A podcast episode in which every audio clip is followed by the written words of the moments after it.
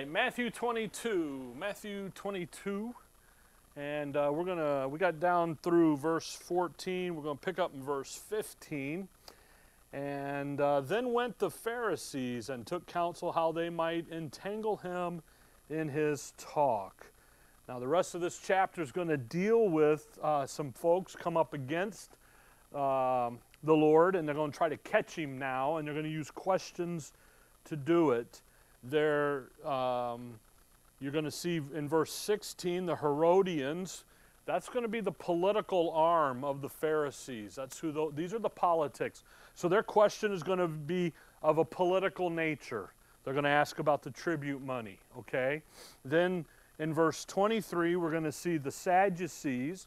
And th- those guys, they don't believe in the resurrection, so they're sad, you see. So they're going to ask kind of a supernatural, weird questions about when she comes back, who's going to be her husband. And they're the kind of people that ask how many angels fit on the head of a pin, you know, sewing needle and so forth. And how does that camel really go through the eye of a needle? You know, that kind of, you know, really religious and uppity up and supernatural thing. And then you're going to see the Pharisee, and starting in verse 35, with a lawyer. And it's interesting when you talk about the lawyer, uh, he, he's not a. Um, it's sometimes that word scribe is used, and really it's not a lawyer like we think about, you know, the courthouse. It's more of someone who understands the law, the Mosaic law, Israel's law. So he's going to ask about the commandments. And then we're going to see the Lord say, by the way, the Lord answers them at every turn. And then in verse 41, while the Pharisees were gathered together, Jesus asked them, and he doesn't hesitate in answering. And then he's going to ask them a question. And uh, the, verse 46 is the result, and no man was able to answer him a word, neither durst any man from that day forth ask him any more questions. He, we get down there, he, he, he is asking them a question that's rather interesting. It's an interesting question and it causes a dilemma for them because they have erred not knowing the scriptures. And when he asks them a question, they literally can't answer him. Um, and it's interesting that issue of being judged of men, where God said, we saw it in our Roman study, where, where God gets put on in Romans 3 there, where he's put on the, uh, the and he, he's attacked and men are going to do that. Mankind, when the judgment seat, when the great white throne judgment comes, and all of the sinners, death and hell, and all that give up to go, give up their inhabitants, and they go, he goes to deal with them. They're going to attack God. They're going to come after him with every excuse and reason in the book. And you know what he's going to do? He's going to answer every one of them.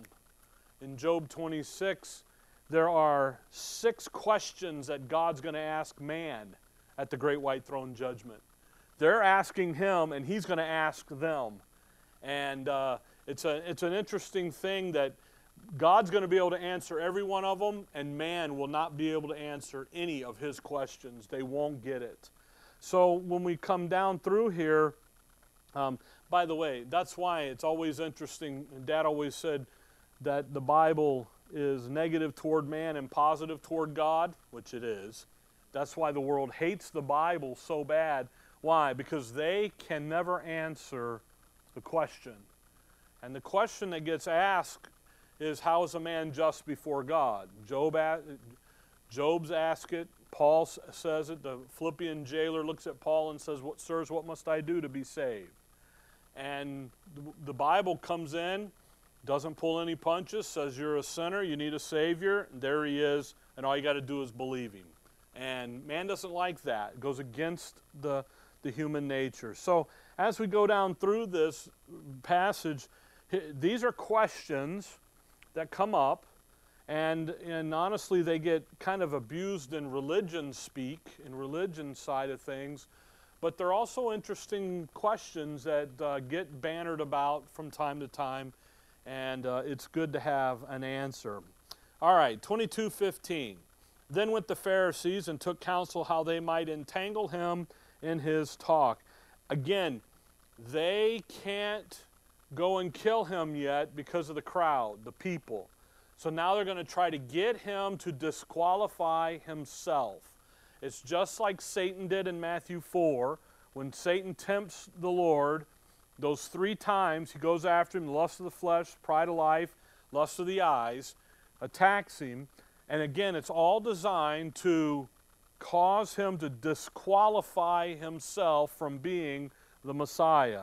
And that's what they are. Verse 16 And they sent out unto him their disciples with the Herodians, saying, Master, we know that thou art true, and teachest the way of God in truth. Neither carest thou for any man, for thou regardest not the person of men. They're buttering him up, you know.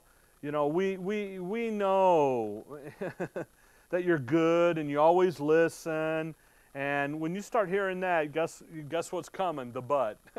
it's just, they're buttering him up. For thou regardest not the person of men. Tell us, therefore. You're, you're smart, you're good, you're right.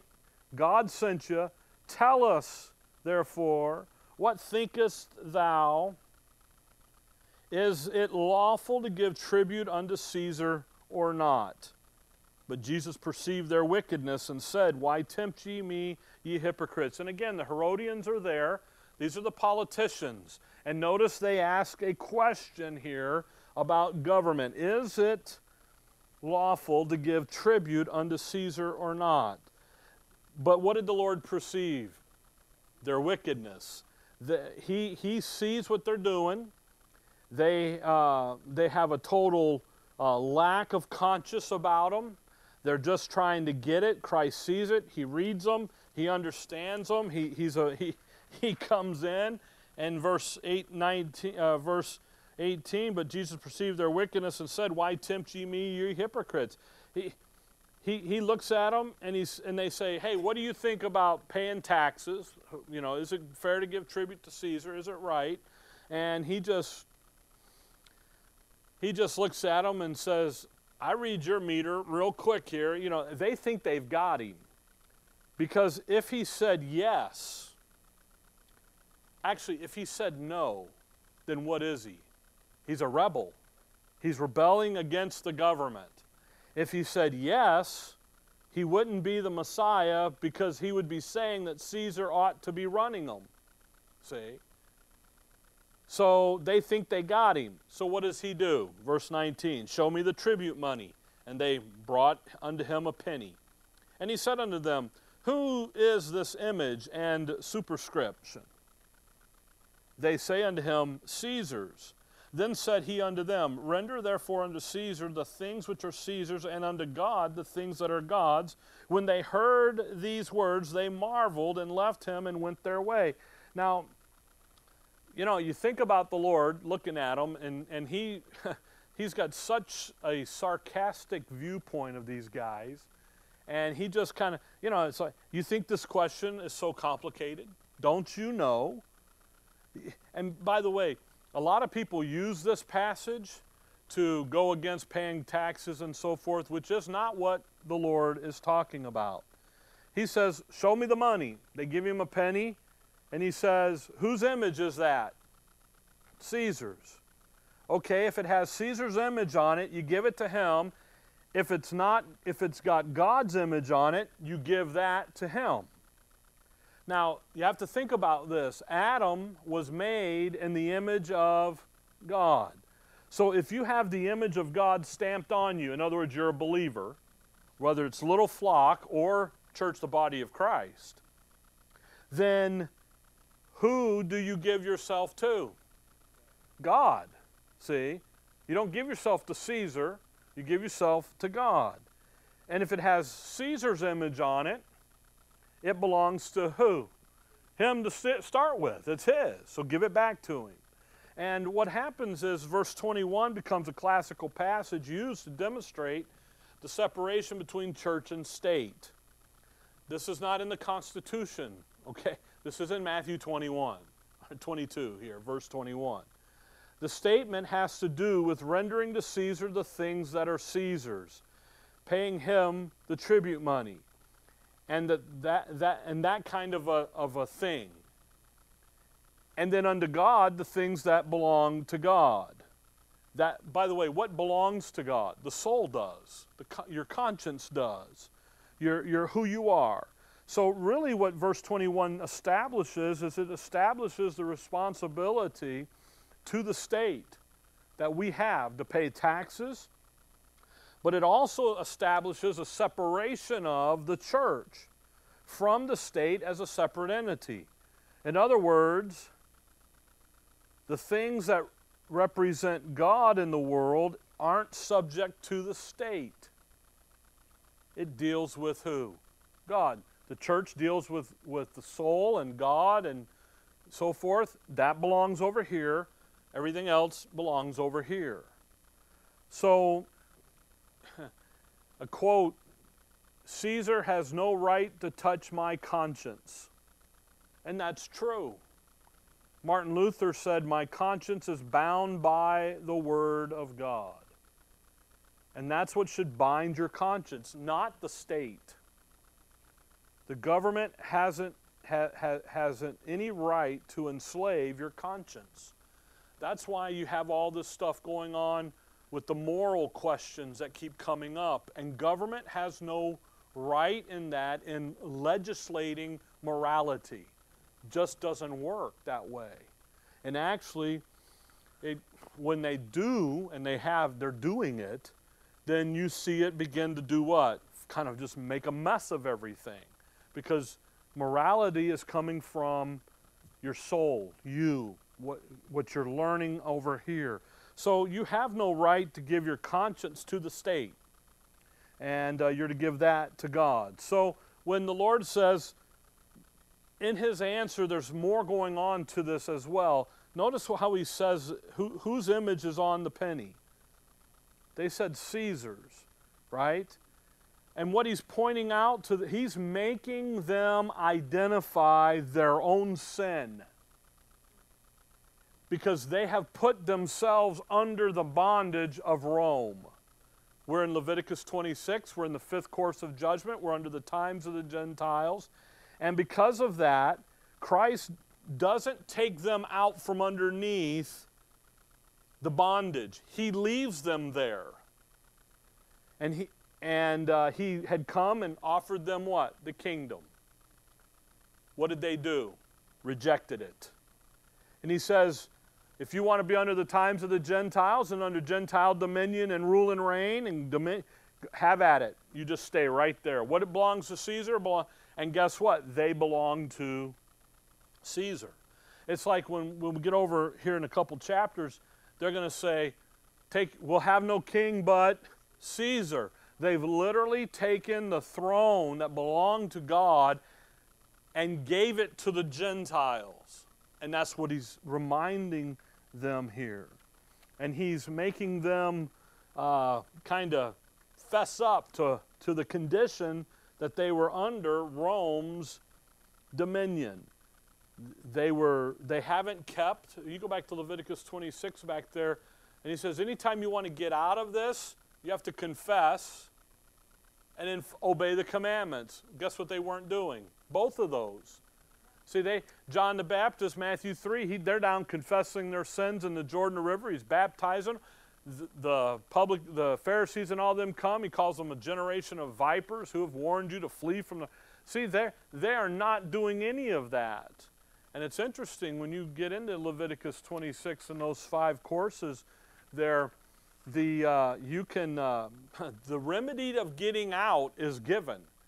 A national confession, being water baptized, cleansed, cleaned up, keep the commandments and get back into it. So when they when they're looking here and so forth, this is Israel.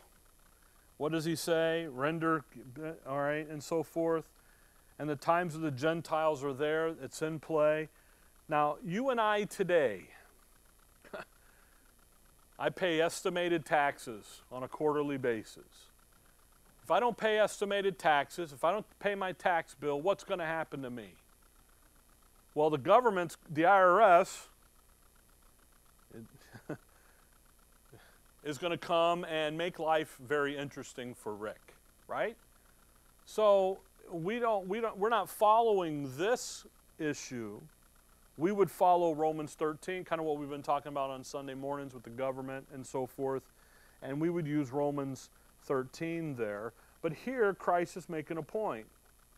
And his point is, is one, you guys are still under, you are under Rome's thumb, and you've turned yourself completely over to them, and you should have never given them your conscience. So there is a separation between church and state, even in the Word of God. And that's what verse 21 is demonstrating. Okay? By the way, one, one day, what's he going to do? Come back? Why, all the kingdoms of this world are going to become his. So, and I was studying today, getting ready for Sunday, we were talking about war and so forth, and the greatest influence in the country and in the society is for you and I to get out there and live as who we are in Christ, preach the gospel, see people get saved, come to the knowledge of the truth, be ambassadors for Christ. And then that begins, we do it locally in our community, and then our community impacts our city. Our city then impacts our state, and the state can then have an impact into and on with the nation. That's the greatest way. It's an inward outward thing. You're never going to go out there and win the world, but you can win your community and that's where we're at. Okay? So, when he answers them, verse 22, when they had heard these things, they marveled and left him and went their way. They are speechless. And uh, they don't, they, yeah, never mind is right. They have no idea how to answer him. So, verse 23 the same day. Now notice the timing, the same day. So it's it's I try to picture this. It's like, okay, he's in the temple teaching, it's where he's at. So the council, the Sanhedrin, they've had a meeting. You go first, then you go. Then you go. and and we're gonna do this the same day. We're gonna we're gonna get we're gonna nail him and we're, we're going to do it in a bombardment manner. We're not going to give him any time to breathe. You, we're just going to, okay, Herodians, you hit him. And then now the Sadducees, the same day came to him, the Sadducees, and said that, it, that there is no resurrection and ask him. Now, now you go and you're going to ask them. But what we're going to do is we're going to change. The Herodians come and they're asking a political question the Sadducees are going to come now and they're going to ask about the supernatural. They're going to ask about the resurrection. Now, in verse 23, the same day came to him the Sadducees which say that there is no resurrection and ask him. The Sadducees are, we would call them the liberals. Uh, they're the modernists. These guys don't believe in angels. They don't believe in resurrection. They don't believe in a lot of the things that the Pharisees, which would be the conservatives or the fundamentalists believe in. And again, the saying that I've heard since I was a, a little boy if you ever want to know what the Sadducees believe, they don't believe in the resurrection, so they're sad, you see. That's how you can remember that. And uh, again, I've heard that all my life. So, verse 24 saying, Master, Moses said, if a man die having no children, his brother shall marry his wife and raise up seed unto his brother. Now, that's Deuteronomy 25. Now, there were with us seven brethren. They're going to give an illustration to all this.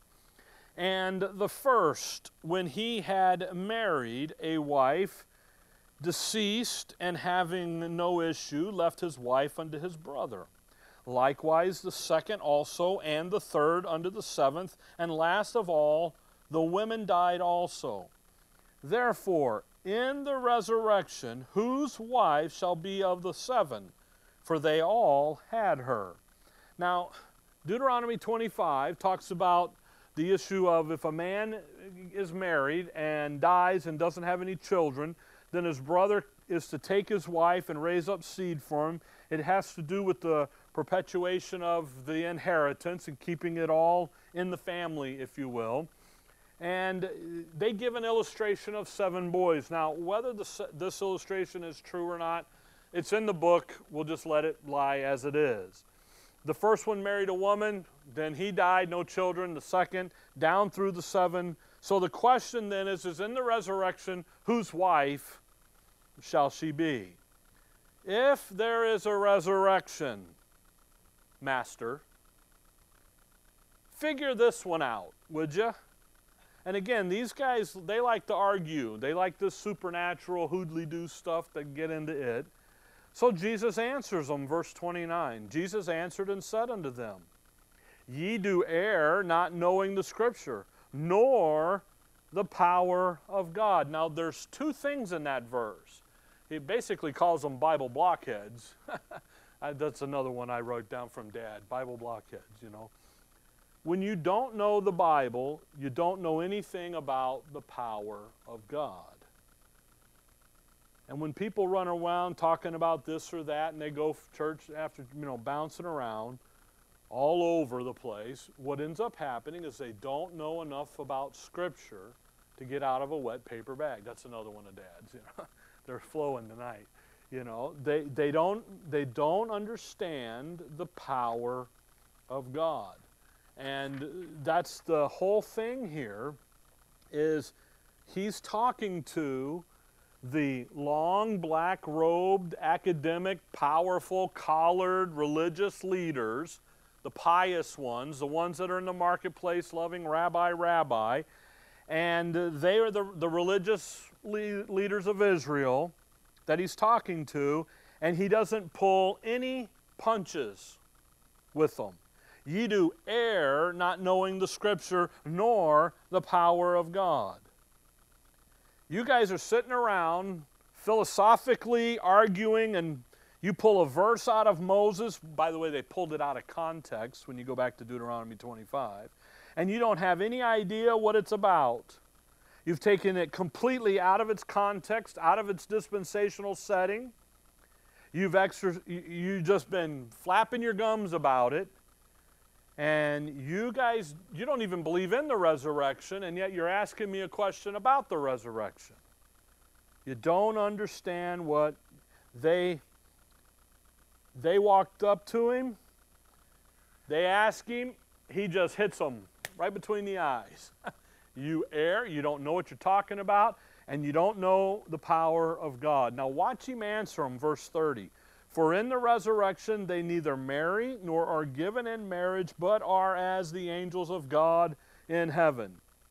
If they had known anything about the Word of God, they would have known that right there.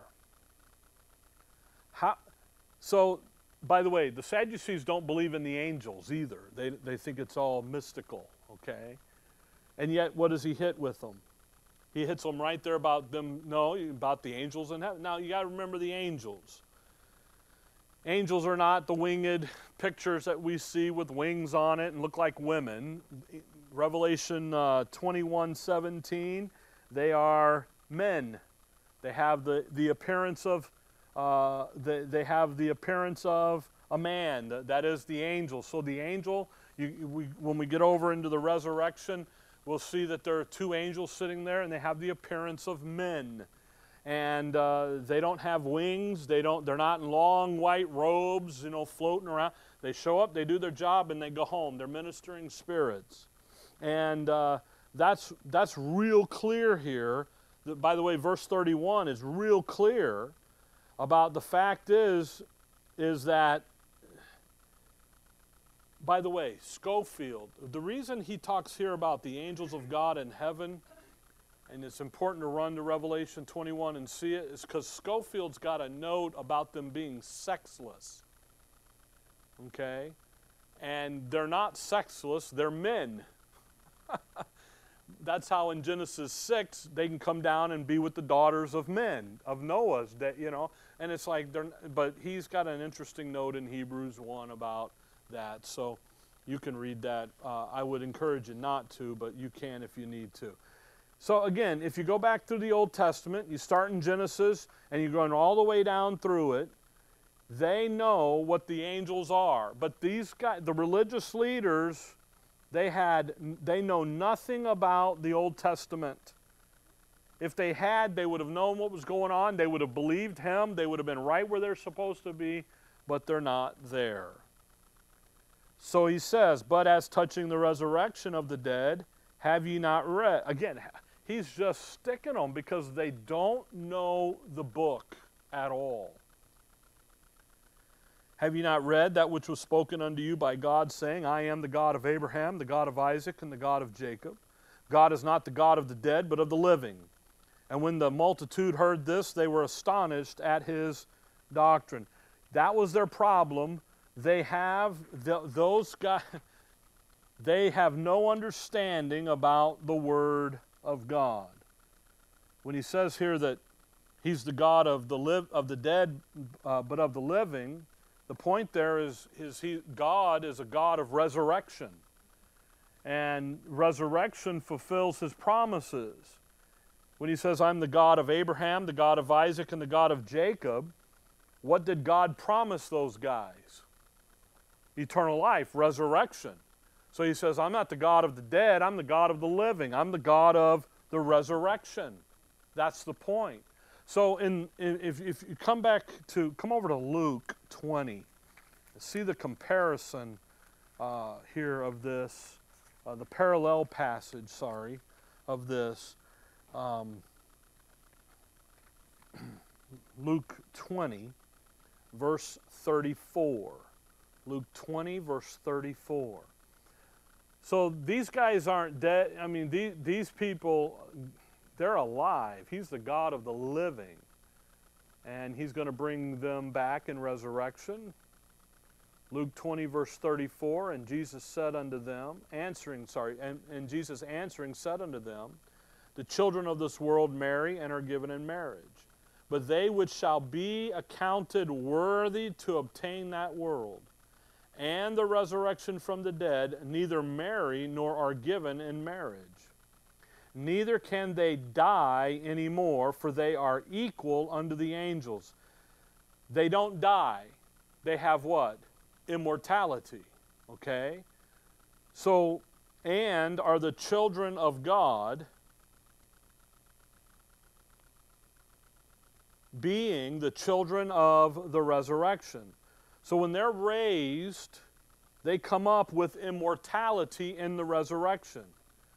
The Sadducees don't understand any of that because they don't believe in the resurrection. Now, what's interesting here is when he resurrects these Old Testament saints, look at how they're resurrected. They're resurrected into what? Immortality. They're given a body to function, they're giving an earthly body that's never going to go away. So when you come back to Matthew 22, there's a lot going on in these passages. People get hung up on the issue of marrying and marriage and all this stuff, and it's tomfoolery, okay? When that little flock goes into the kingdom, that little flock is a set number. They're, they're set. Just like you and I, when we go into the heavenly places, we are a set number. The Gentiles out there that convert and become part of the kingdom, they continue to have and, pro, and fill up the earth. But God's, there are a set number. That's why those numbers in Acts 2,000, 3,000, 5,000, 120, all of those numbers are there for a reason because, and, and in Acts 7, it's a great, mul- or Acts 6, it's a great multitude. So it's getting bigger and bigger and bigger, but it becomes a set number. Uh, that 144,000 idea, I'm not going to say the number is 144,000, but that set number there. So when he sits and see everybody gets honed in on, is, are they marrying or not marrying? Well, that's not the point. The point is, is what they're going to be like who? The angels of God in heaven. And the angels and the angels don't marry. They don't have keep having kids because they don't what? they don't usually die. It, and actually, the only ones that are going to die, if you, death is the word you're looking for, are those fallen angels when they're cast over into the lake of fire, ultimately. You follow that? I, okay, this stuff gets, you get in the weeds real quick when you're not paying attention to what did, how did he answer? Ye did not err knowing the scriptures. Verse 31 But as touching the resurrection of the dead, have ye not read that that which was spoken unto you by God, saying, That's a great verse on inspiration and preservation of your Bible. That verse tells you that when the Lord Jesus Christ read his Bible, and when those people there read their Bible, they were reading what God said to them. And anytime you have a problem or run up against a problem with the authority of the Word of God, this verse right here is a great verse to have and to rest your faith in. Because the Lord Jesus Christ looked at that copy that he had in the temple and said, Have you never read what God said? and pointed right to that copy that he had sitting up there on the lectern that he was using in his teaching. So, what you read in the book is that which was spoken unto you by God. That's inspiration. Every word that proceedeth out of the mouth of God. That's, that's what's in the book. But also, that's inspiration. But preservation is because, because he had, they, what did he have? What did the Lord have? He had a copy. He didn't have the originals, he had the, a copy. They had copies. So when you ever hear the Lord said, Have you not read what God said? That's a verse to kind of keep in the back of your mind about the issue of inspiration and preservation. Have you not read what's written what was what is written down that was spoken to you by God? Now, watch verse 33. And when the multitude heard this, they were astonished at his doctrine. Well, verse 22 when they heard these words, they marveled and left him and went their way. Now the multitudes hear it, and what are they? He's just, he's just laying them out because they're coming with a question to trick him, and he's giving them a biblical, a doctrinally sound answer. And you know what? No, by the way, you'll notice no one's arguing with him. Yeah, but what about? No. Okay? Us dumb Gentiles, we're the only ones that do that. Yeah, but they don't do that. They ask their question, he lays them down. Every time he answers them back, everybody goes, wow, astonished, marveled, and off they go. All right, verse 34. But when the Pharisees had heard that he had put the Sadducees to silence, they were gathered together. Isn't that interesting? He put them to what? Silence. I could imagine the pre meeting, everybody's, I'm going to get him, I'm going to show him what's up, you know. I got a question. We'll ask him about this angel thing and resurrection. We'll nail him on that one. He can't have an answer. He's just another guy. He, he's just from that backwater little city called Nazareth, and he doesn't know anything. And you know what? He put them to silence. So the Pharisees, then, verse 35, one of them, which was a lawyer, asked him a question, tempting him, saying, Master, what is the great commandment in the law? Again, what you're going to see here is all that little, all that pious, uh, uh, philosophical reasoning that those religious leaders had been, are doing. Jesus said unto him, verse 37, Thou shalt love the Lord thy God with all thy heart, and with all thy soul, and with all thy mind. This is the first and great commandment, and the second is like unto it Thou shalt love thy neighbor as thyself. On these two commandments hang all the law and the prophets. Now, that's a tremendous issue there. You have to understand what's going on here. It's a great passage. Paul tells us in Romans 3:19 that the law was designed to do what? make you guilty, shut you up, and make the whole world guilty. Okay? Verse 37 Thou shalt love the Lord thy God with all thy heart, with all thy soul, and with all thy mind. So the question is, is do you love the Lord? That's what he's saying. You, you want to ask me what the greatest commandment, by the way, notice he only deals with a couple of them. He doesn't deal with all ten, just the beginning and, and kind of half the top ones here. When he does this, there's something involved here going on. Come over to Mark chapter 12. That's, a, that's a, that, that you need to see. Mark chapter 12. Because his response isn't one of, Do you love me or not? Because he knows they don't. They're trying to trick him, they're trying to get him. it, it isn't one of him saying, uh, you know, just by the way, do these guys really love their neighbor? I don't think so, you know. It, it's an interesting thing when he talks there about loving their neighbor, and yet they go into the land of Canaan and they kill everybody. So what people say is, see, you're supposed to love your neighbor, so you can't go to, go to war type of thing. You can't go, and yet God says you go in there and kill them, kill them all, destroy. See, the love thy neighbor is Jew to Jew not Jew to everybody else. See, yeah, we're going to go, my neighbor, my, my Jewish brother right here. That's what he's going to go for. Anyway, I get ahead of myself. Mark 12. Note, I, there's just something here I want you to see. Mark 12, verse 28.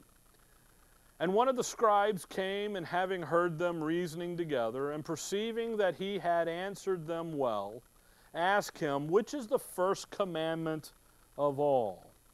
And Jesus answered him, the first of all commandments is Hear, O Israel, the Lord our God is one Lord. And thou shalt love the Lord thy God with all thy heart, and with all thy soul, and with all thy mind, and with all thy strength. And this, this is the first commandment. And the second is like, namely, this Thou shalt love thy neighbor as thyself. There is none other commandment greater than these. So all the other commandments are just extensions of these two. Now, verse 29 and verse 30 are, are quote from Deuteronomy 6, verse 4 to 6. Verse 31 is a quote out of Leviticus 19, verse 18. Now, when he is asked about the commandments and what commandment do you, you know, is number one, he's being he he he's not being talked about he's not being asked about the 10 he doesn't quote the 10 commandments.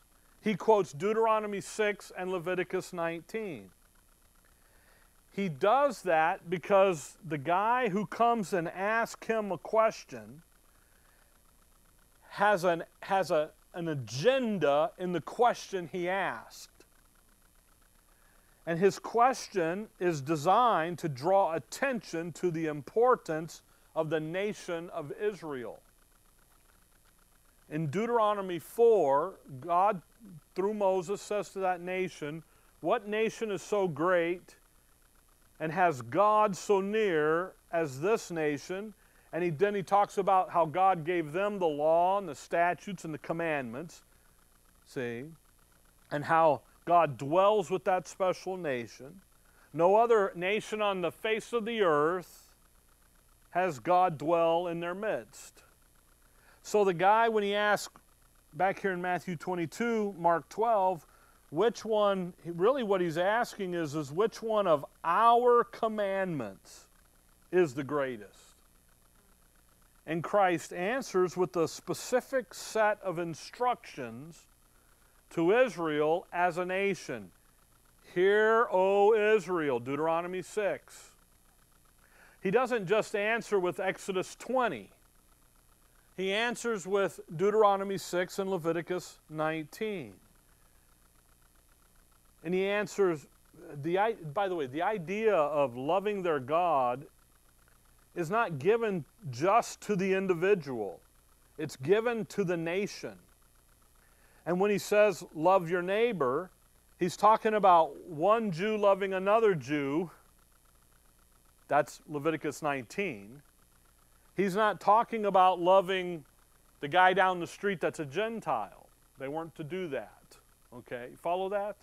So, what you have here is you have a guy that's trying to trick him, trip him up, ask a question with a kind of a hidden, read between the lines if you. He's a lawyer. he knows the law, he's arguing the law, and he comes in and he says, Hey, look, you're to love thy neighbor. You're the love the Lord thy God. The law says, you know what the law says? Love me. it's a command. Hear, O Israel, do you love me? It's a command for you to love your neighbor. Love thy neighbor. It's a command. If you don't do it, what's going to happen? You're going to have trouble. You're going to have problems. It's the law, the if and then. The, the motivation here the law says, Love me. It demands, it commands, it requires you to love. And yet, you know, you, never, you don't have the capacity to do that. You know, my neighbor, him, us and him, and two other houses on the street are the original owners from 1998. Okay? And he was out pulling his weeds. And you know what? He didn't pull my weeds. So he does he love me? Why doesn't he love thy? And he's a good Catholic man. Does he love me? Well, he didn't pull my so what's going to happen tomorrow when I pull my weeds? Guess what? I ain't pulling his weeds. You know, I actually I do because usually he's not home most of the time, and I'm there, and I just do it. But the thing, uh, and and he says thank you. He appreciates it. But the, being neighborly, you know. But the thing is, is what the law says is you don't have, you need to understand you don't have the capacity to love God. You don't have the capacity to love your neighbor. When you compare that with grace motivation, look over at 2 Corinthians 5. See, when you compare it with, that's it's when you compare with the way grace works that's completely the other way. The law says do do you, you do it. You have to do it. You you. Grace uh, 2 corinthians 5.14 for the love of christ constraineth us because we thus judge that if one died for all then we're all dead and that he died for all that they which live should not henceforth live unto themselves but unto him which died for them and rose again. Notice here in, under today what constrains us. Isn't my love for you, it's what? It's the love of Christ that motivates me. You know, it's under grace what motivates us and what pushes us and what moves us is is his his love for me, not my love for him because my love for him wanes. You know, I woke up the other morning going, I ain't doing this no more. I'm done. I'm going to go, go drive a big rig and just see the country, you know. Uncle. And that it comes, it comes that way, you know. And it just happens, and it, happens for you, it happens for me. And grace comes along and says, let God, you know what God says? The love of Christ. Let me show you how much I value and esteem you look to Calvary. And if you ever doubt the love of Christ or God's love for you, just remember Calvary. Because at Calvary, that's where He showed how much He values and esteems you. Grace says, Look at how much I loved you. The law says, You love me. Come back to Matthew 22 under grace, God says, I love you. Look at how much I loved you. The law says, you better love me. Two different systems. By the way, they're both perfect systems. They both have been designed by and given to us by God. They're both in the Bible. We just don't live under the law system today. The demand today is not love the Lord thy God, love your neighbor. The demand today is look at how much I love you, how God loves you. And that's a key thing here. Because what gets thrown at us today is the love thy neighbor mess. And they come back in here and they start pulling these verses and they're like, you don't, you know, you don't love me and boo hoo hoo hoo and all this whoop de doo stuff. And they use these verses. Now, should you care for one another and take care of each other? Yes. But that, that's charity, and that comes from a different place of just coming over here and loving on somebody and hugging on them and, you know, listening to their whatevers. They use, they say, see, it's the two greatest commandments, and all the law and the prophets hang on it. Yeah, that's what the verse says, but that has nothing to do with you and I. See? So now we come down to verse 41. While the Pharisees were gathered together, Jesus asked them, saying, What think ye of Christ? Whose son is he? They say unto him, The son of David. Whew, right up, real quick. Who's the Messiah? Well, he's the son of David.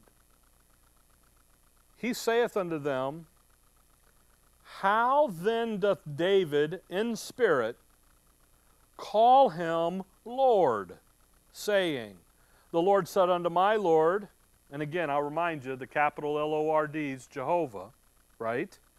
Said unto my Lord, Sit thou on my right hand till I make thine enemies thy footstool. If David then called him Lord, how is he his son? Okay. So they left. They didn't even try. But when you think, verse 46, no man was able to answer him a word, neither durst any man from that day forth ask him any more questions. they gave up. They cried uncle. But notice the question if David called him Lord, how can he be his son? Now, that's a kind of a that's a question to make even Bible students go, hmm. Well, if David said Messiah is Lord, Christ is Lord, and then another passage he says, He is my offspring, how do you explain that?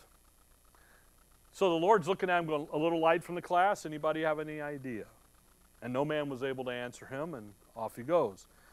You know what they said? Forget it. I think we have a committee meeting, don't we? Uh, we have a board meeting, don't we? We got to get going. See you later. See you later, Jesus. you know, I got to get home, and uh, uh, the, yeah, the wife's cooking the lamb up tonight. We got to get home. you know, yeah, the fish are in the net, and we got to get home. No, yeah, yeah. The question demonstrates who the Lord Jesus Christ was, and the and the issue of the whole issue of Israel is if they answer him correctly, then they have to acknowledge who he is. And they don't want to do that. Now, the question then is, is can you guys here answer that question? Well, it's simple.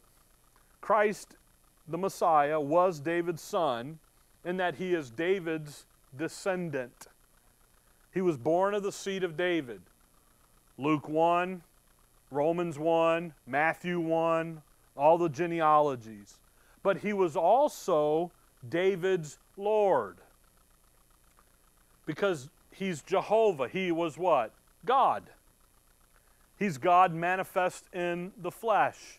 Come over with me to Jeremiah 23. You, you, you, again, just a little Bible study, a little remembering what you've studied already, Jeremiah 23. The reason that they didn't want to answer that question was because they knew they'd have to admit who Christ really was. They knew who he was. They just didn't want to give him the credit, the benefit. Jeremiah 23, verse number 5. Jeremiah 23, 5 Behold, the days come, saith the Lord, that I will raise unto David a righteous branch, and a king shall reign and prosper, and shall execute judgment and justice in the world a righteous David, a righteous branch. That's an offspring, someone coming after David. Verse 6 In his days Judah shall be saved, and Israel shall dwell safely. And this is the name whereby he shall be called the Lord our righteousness. When, and again, the capital L O R D, that's Jehovah. He says, I'm going to raise up unto David a righteous branch. He's going to be a descendant.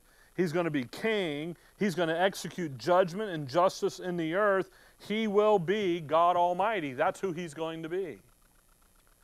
So David, so David says, He's my descendant, he's my son, but he is also Jehovah. David had it, David understood.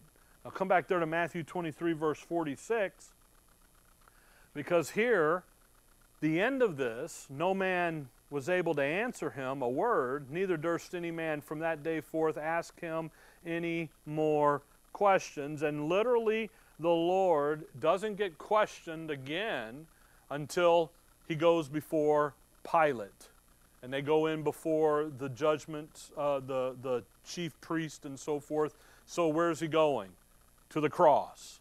And there's an interesting thing here about this issue about them not asking him any more questions. They've been asking him questions. And the fact is, is that,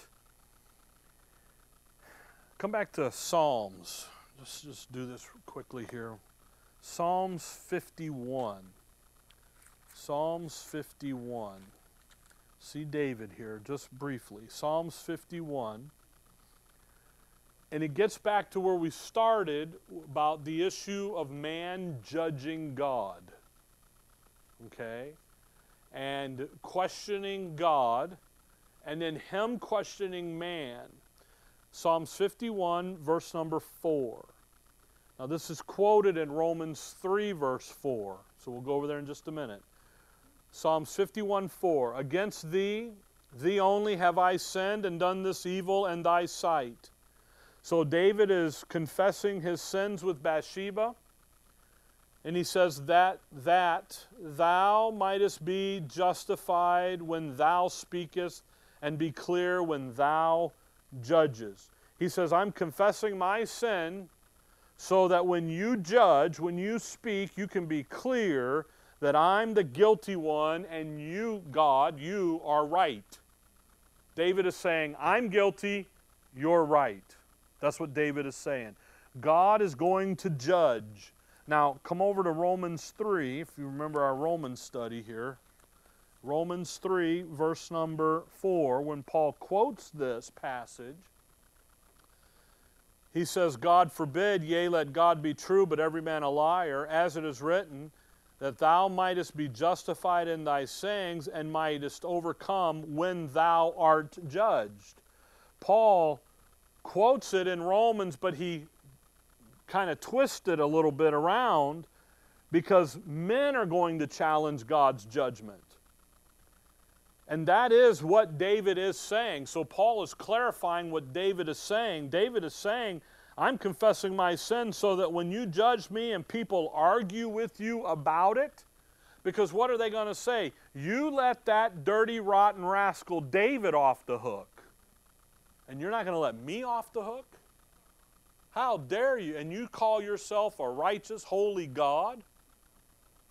When they say that, David's saying in Psalms 51, and what Paul's saying is, I want it clear I was the wrong and you were right in what you did, God.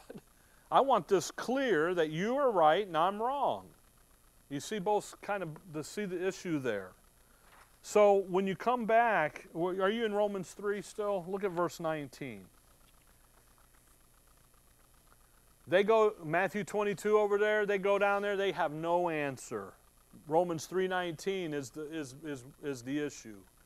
Now we know that what things soever the law saith, it saith to them who are under the law, that every mouth may be stopped and all the world may become guilty before God. So when you come back to Matthew 22, you know what? They walked away because they were what? Guilty. They knew it. They knew that they had lost. They knew that they couldn't do anything. They knew that there, there just was no way because to answer the question was to cave in who he was. Now, chapter 23. We'll start there next time because the hour's up. But this now is where Christ is going to pronounce the woes on the Pharisees and the Sadducees and the Herodians and the leadership.